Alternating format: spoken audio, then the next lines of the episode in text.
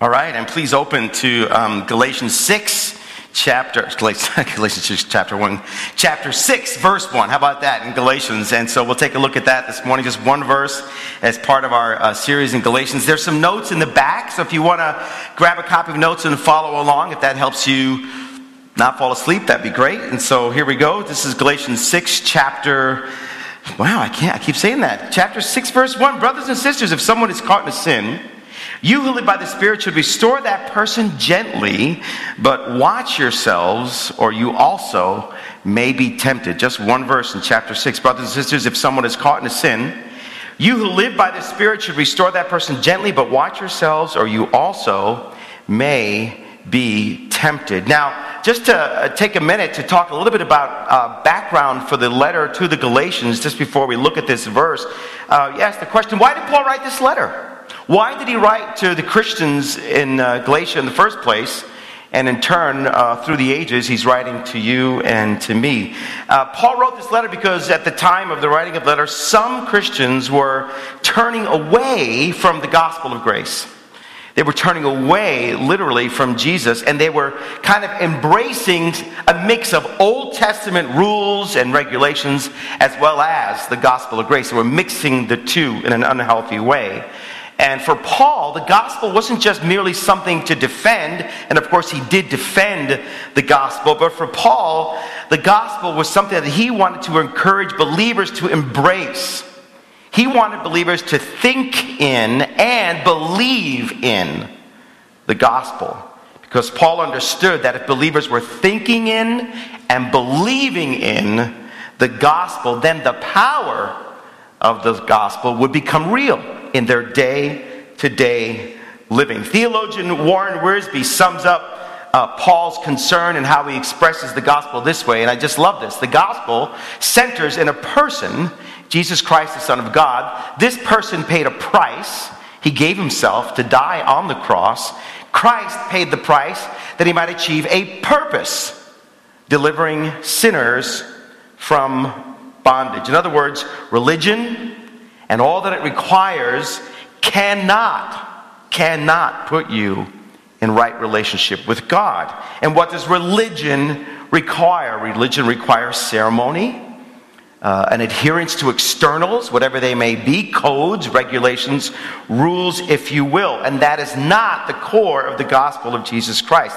I have a marriage license somewhere in a file in my home. because I have a marriage license, that doesn't automatically mean that I have a healthy, growing marriage.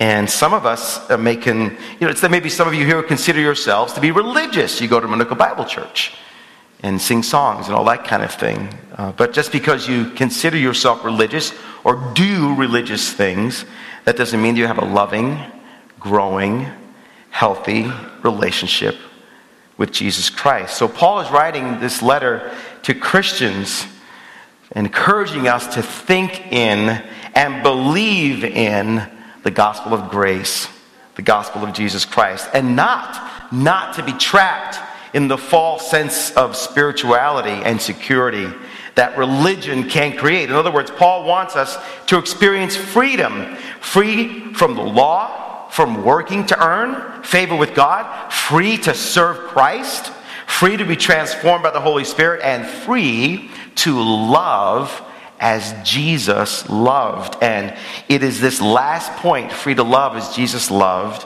that we're talking about this weekend. Now, Paul has already talked about love in Galatians in uh, chapter 5. He writes, What is important is faith expressing itself in love. Can we read that together? Let's read it. What is important is faith expressing itself in love. I know it's early, but I'm not quite sure you believe that. Let's read it again. What is important is faith expressing itself in love. Now, by the time Paul writes this in his letter, he has kind of gone after the Judaizers, those who wish to kind of trip up Christians and say, look, you've got to, you've got to follow the law of Moses. In fact, there were some saying, you've got to be circumcised. You've got to follow these rules and regulations in order to be right, be right with God. And Paul is making this argument in various ways, and he's saying, no, no, you do not have to do that. And almost in a summary way, he gets to this point in the letter, and he says, look, what is important is faith expressing itself in love. Faith expressing itself in love. You see, if it's all about religion, rules, externals, what's going to happen at some point, and I've been there in, in my life, I grew up in a different expression of Christianity. What happens to you and to me if it's all about externals? At some point, you ask the question Am I getting it right? Am I doing it right? Is this going to make me right with God? Is all this stuff that I'm trying to accomplish, is that cutting it? And after a while, if you stay within that kind of version of, kind of what I think it, it takes to be right with God, I begin to look at your life. You begin to look at my life. I begin to look at your life. And then what do I do? I compare my life to your life because it's all about externals it's all about rules, if it's all about following codes and regulations, that at some point I'm going to ask myself, am I getting it right? And then, secondly, what do I look like next to you? And then at some point I'm going to be like, well, I'm so much better than you are in that particular area. So I'm good. Or, well, I'm not quite as good as you are, but hey, after all, these other areas are really good at, you know. So see what Paul is saying, look, Christians, don't, don't go backwards, move forward into grace. Because if you think in rules and regulations, you're not free to love. You're not free to love. Because at some point, you're going to begin comparing yourself. And of course, um, the scriptures talk about love all over the place. Here's just three examples. Three things will last forever faith, hope, and love. And the greatest of these is love, indicating the preeminence of love in God's kingdom. Whoever does not love does not know God because God is love. And that's speaking to the intimate connection between our relationship with God, what that looks like, and our capacity to express love according to the gospel. There's an intimate connection between our relationship with God and how we process that, how we live that, and our capacity to give away the kind of love that Jesus wants us to give away. And then finally, we love each other because he first loved us. The motivation for love. If it's about externals, if it's about meeting some kind of requirement, then I don't have any motivation to love other than to make myself look good. Okay? Other than to make, you know, to build myself up so that this could be better. The motivation for love, according to the scriptures, we love each other because He first loved us. He found me as just as I was, just as I am. And He loved me first. And so there's the motivation. So in 6 1, in Galatians 6 1, Paul applies what it means to live by the Holy Spirit right down in the middle of what can be a very messy, messy part of life. So, we're talking about this morning how do we love someone when we need to confront them over a sin issue in their life? How do we love someone when we have to have that difficult conversation regarding their sin? How do we love someone when we need to help someone see their sin and deal with their sin because they can't even see it? And Paul tells us straight up if someone is caught in a sin, you who live by the Spirit should restore that person gently. So there's those two words that I want to focus on this morning. How do we love someone when we need to confront them over a sin issue in their life? Restore gently. How do we love someone when we have to have the difficult conversation? Restore gently. How do we love someone when we need to help someone see their sin? or deal with their sin because they just can't see their sin, restore gently. So, when we think about what Paul is trying to get us to um, embrace, I thought about this awesome 1964 Chevy Impala. This is my neighbor's car. This is George's car. When I moved to my house in 2004, that car was this kind of rusty piece of junk. Uh, I thought sitting in his garage. It was on blocks no seats in it, nothing in it, just this kind of rusty, nasty looking shell. There wasn't a hood on it, there wasn't a, a trunk on it, no glass, no tires, nothing. It just sat there. From my perspective, it seems like sat there in that condition forever. George has put his hands on every aspect of his car. He has painted, sanded, buffed, I mean, rewired. He rebuilt the engine, you know, by his hand. I, I mean, he's an engineer. He comes from uh, the GM locomotive division. And uh, so, you know, it's like, George, you're awesome because I can't imagine having that kind of mind uh, or patience for that matter to do this endeavor. But that's what it looked like after he was done. And I remember for years it seemed like he was getting nowhere. It just kind of sat there and little, you know, one day I might see, you know, oh, you have a tire on, awesome. So finally I went over to him one day because I used to love watching him do his thing and asking him questions about what he was doing. And I said, George, you know, when are you going to, when are you going to finish the Chevy?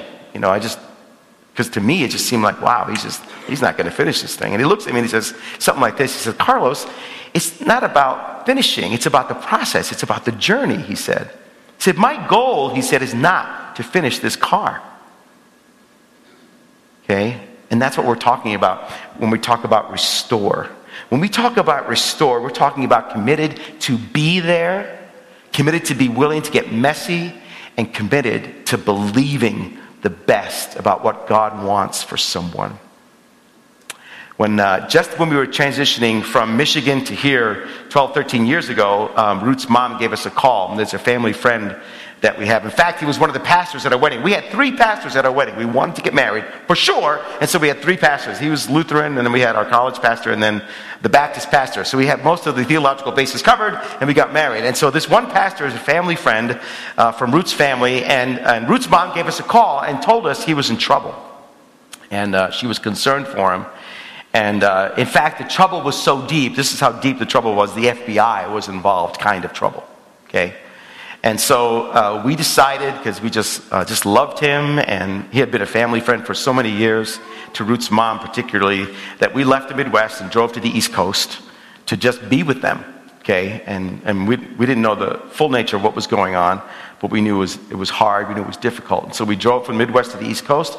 I think we spent about three days there with them, and it was messy yeah, it was, it was messy, it was scary. Uh, a lot of times it was just listening, uh, not quite knowing what to say or how to respond. But we chose just to be there, just to be a, the ministry of presence, if you will, and just say we love you and, and be beside them.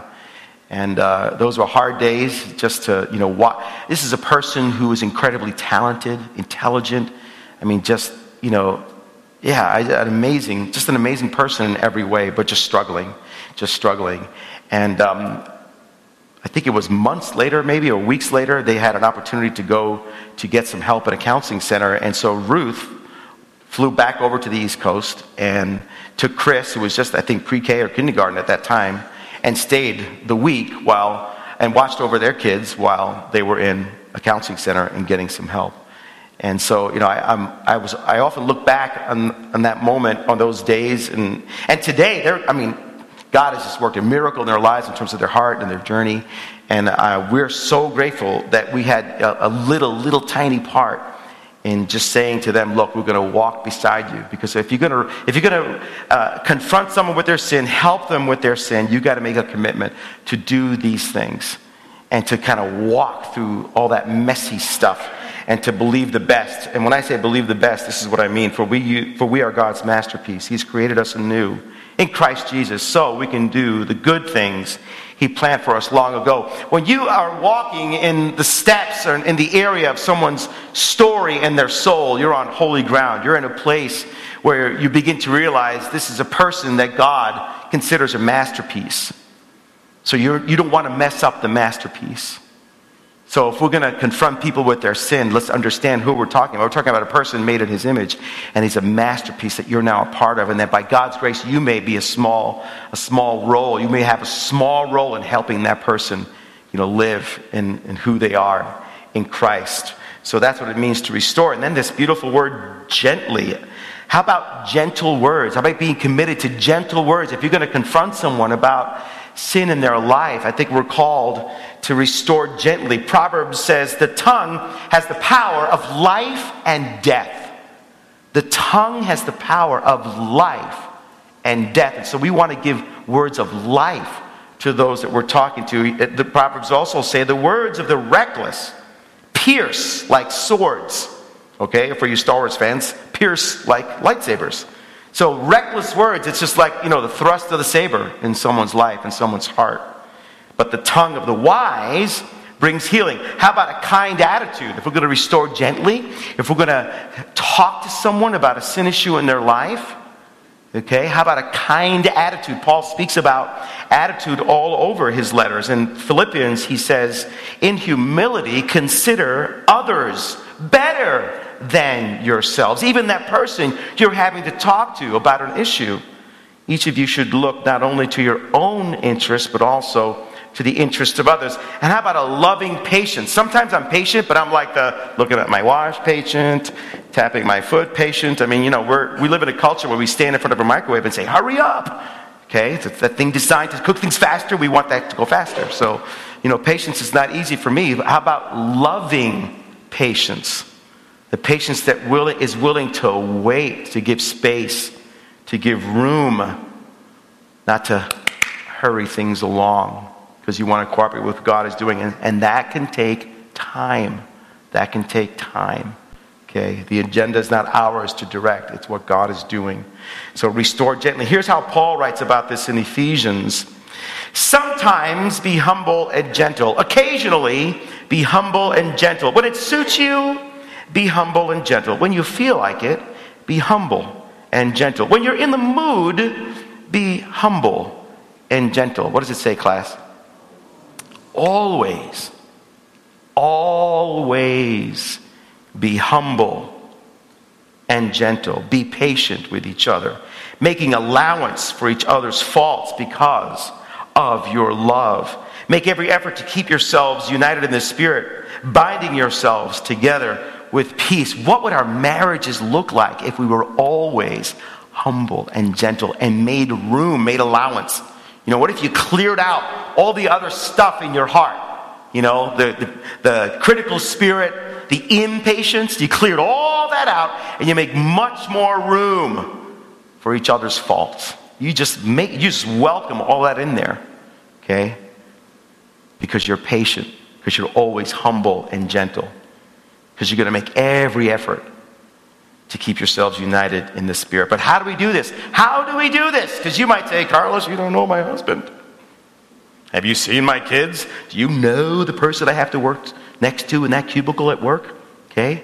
How do we do this? Because this comes up, you know, it's not just going to be that, that, that person on the East Coast that's in big trouble. It's going to be those little moments in marriage with your children, with the coworker, with the neighbor, those interchanges where you just have to talk to someone, have a hard conversation about either their behavior, their attitude, you know, whatever. This is going to come up over and over and over again. It's not always a large, kind of big kind of issue. It's often just little things that you have to address in a loving manner because we're called to be always humble and gentle. So here's some suggestions that Scripture teaches us.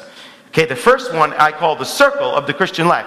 We have the circle of life. This is the circle of the Christian life. You're going to draw a circle around yourself and work on everything in that circle. That's the attitude the scriptures call us to keep.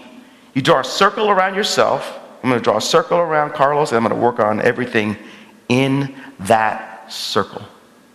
Now, if we maintain that kind of attitude, suddenly when we have to move towards someone and speak to them about something that they're struggling with, a sin issue that we see, we're, we're, we're moving towards them in this circle where we're recognizing and just being honest and real about what's inside this circle. I've got my issues, I've got my struggles, I've got sin in my heart that God needs to root out, okay? And I'm never done with that until I'm in heaven. So I'm always in this circle. God's always working on me. If I just acknowledge that, this is my attitude, this is my stance. When I take that step towards my wife or towards my child or my neighbor or my coworker, I am stepping towards that person, but I never leave this circle. I just know who I am. I'm not that great. I got issues. So this is an attitude the scriptures call us to keep. Another thing I'd like to, for us to consider is to be a J87 Christian, new term, J87 Christian. Drop the rock. And so if you look on um, uh, the Gospel of John, chapter 8, verse 7, I'm not going to read it, I'll let you find it. Many of you know what this says. Um, this is another attitude that the scriptures teach us to have. Okay, J87 Christian. So I was going to get a bunch of rocks, but you live in Nooka, you can find a rock. So I uh, Sharpie J87 on this rock. It's on my desk, and so this is going to be my reminder to drop the rock. Okay, and go ahead and find that. That'll be your homework. Find that chapter, chapter eight. Look at verse seven. Read that story, and you'll know what we're talking about. It's a heart attitude that I'm to maintain about myself before God. Okay, if I'm going to restore gently, always be humble and gentle, express patience and kindness, I've got to stay in this circle and recognize I'm always in this circle. God's always got to do stuff in me because I'm not done. He's not done with me yet. Okay, and then I want to be a J87 Christian, and I'll let you research that find out what that's all about. And then, how do we do this? My last suggestion will be that you ought to deal with the noodle in your own eye. So, in the Gospel of Matthew, Jesus talks about this. You know, if you're going to talk to someone about stuff, you know, even if it's little stuff in their life, you have to deal with like the noodle in your own eye. And you don't want to be the person that begins to walk around, you know, dangerously so. You're like, hey, Dave, did you take care of that, you know, that little thing we talked about the other day? You know, make sure you deal with it, okay, dude? Because, you know, you wouldn't want to, I mean, you want to be more like me, you know, not like what you're doing. Jim, how's it going? You know, have you, uh, you dealt with that issue that I've been praying for you about? Because, you know, it's all about God, you know? And take a look at my life, you know. It's like, try to do better, would you? Okay, thanks, see you. You know, we don't want to be this person who, who walks around, has not dealt with the noodle in their own eye, and then just begins to find anyone they can, you know, take a look at and say, hey, take care of that, would you? Because it's really bugging me. It's like something in my eye. So would you fix it? Gosh, it's just it's awful. And if we do this long enough, if we do this long enough, we're going to kind of develop this attitude, you know, especially if, if you haven't kind of thought through living in and believing in the gospel, we're going to maybe be the police, the sin police, and run up to people and say, Are you still sinning? Get your act together. Pull over, license, insurance. Let me see your study Bible. You don't have a study Bible? Oh, my shattered nerves. Everything's going to go terrible. And then you go over here to your spouse. Have I talked to you about this before? You're still doing it. We just end up being this. Uh, sin police, behavior police, external police, because we left our circle, we're not being kind and patient. I don't, I don't have room to, I've done it. You know, I have to confess, I've done it. I've lived like this with this kind of attitude. I don't have the room in my life and story to do that. I'm not that good. I'm just not, you know, especially according to the scriptures. In fact, take a look at this.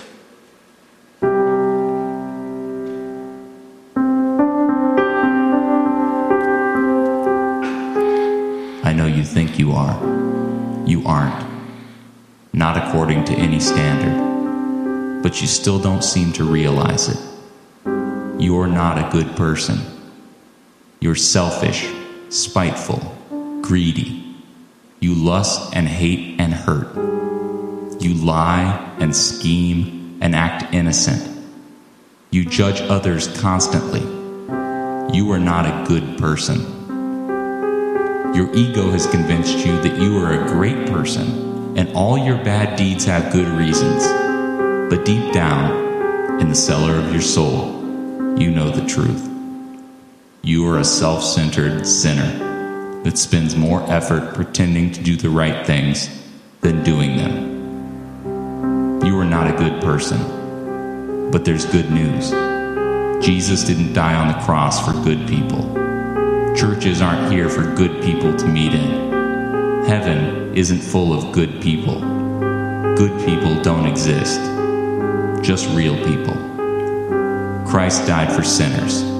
Church is a hospital, not a beauty pageant. Heaven is full of people like you that realized they needed God's help to become what they needed to be God's people.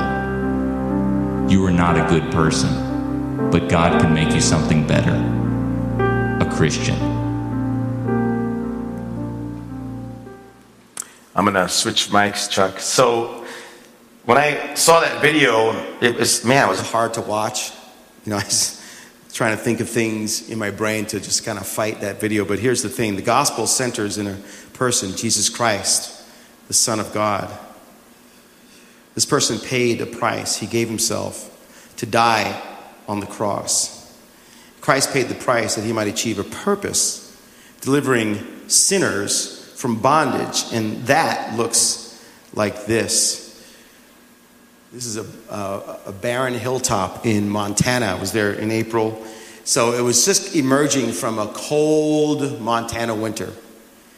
And um, other than the evergreens, not a whole lot of vegetation. In fact, the earth was still hard and cold and crackly. You know, everything's gray and dusty and uh, just cold, you know. And in the midst of this cold dirt, I was walking around, looked down, and this is what I saw. I saw this hilltop flower just in the middle of all this, you know, nastiness in terms of the, the earth. So when we have to talk to someone about their sin, when we have to love someone, you know, through their sin, when we make that choice to kind of enter in the mess of their life and the consequences of their choices, and, you know, at times it seems like we're getting nowhere. We give and we give and we give and we give. When we, if we're in that place, we're called to remember that we are this. This is what Christ did in my life. Because I was that barren, hilltop, cold, dirty. And this is what He gave me. He gave me hope, He gave me life and beauty but it's all from Him. It's all from Jesus. It belongs to Christ, and He just He gave that to me. So I'm free now to drop the rock at my hand. I can, by His grace, deal with the noodle in my own eye, and I can remember what Christ has done for me.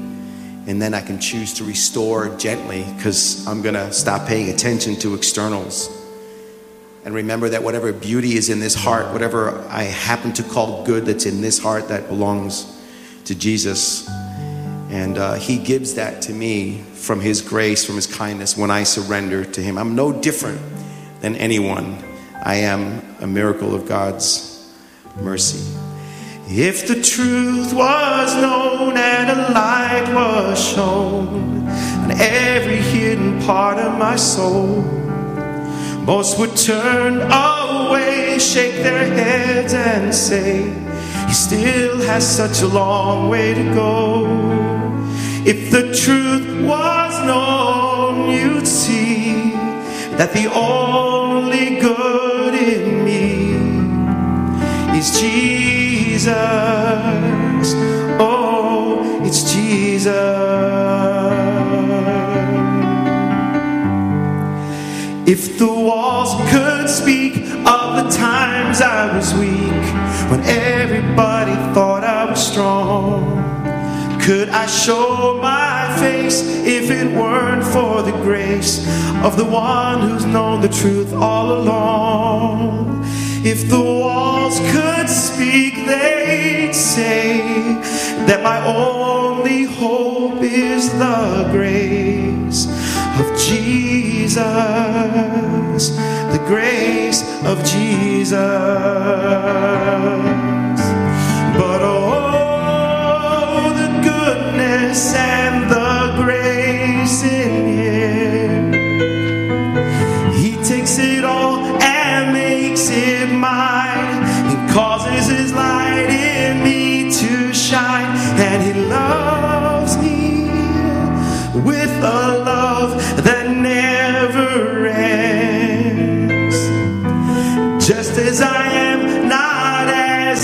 do. Could this be real? Could this be true? This could only be a miracle.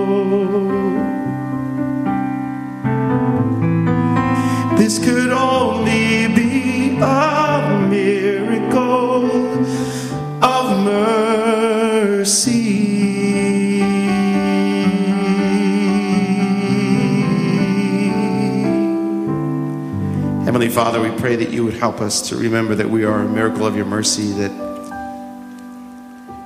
is, is nothing good inside of us apart from Christ. So we rejoice today that it is Jesus that gives us love, forgiveness, and cleansing, so that the good that you want to bring to the world now has room to grow in our hearts.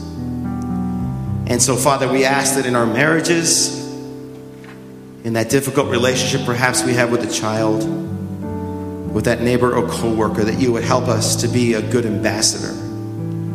You would help us to live inside our own circle, to freely love, to give away the grace that we've been granted, to point people to Jesus by remembering all that you've done on our behalf. And I pray and ask this in Jesus' name. Amen.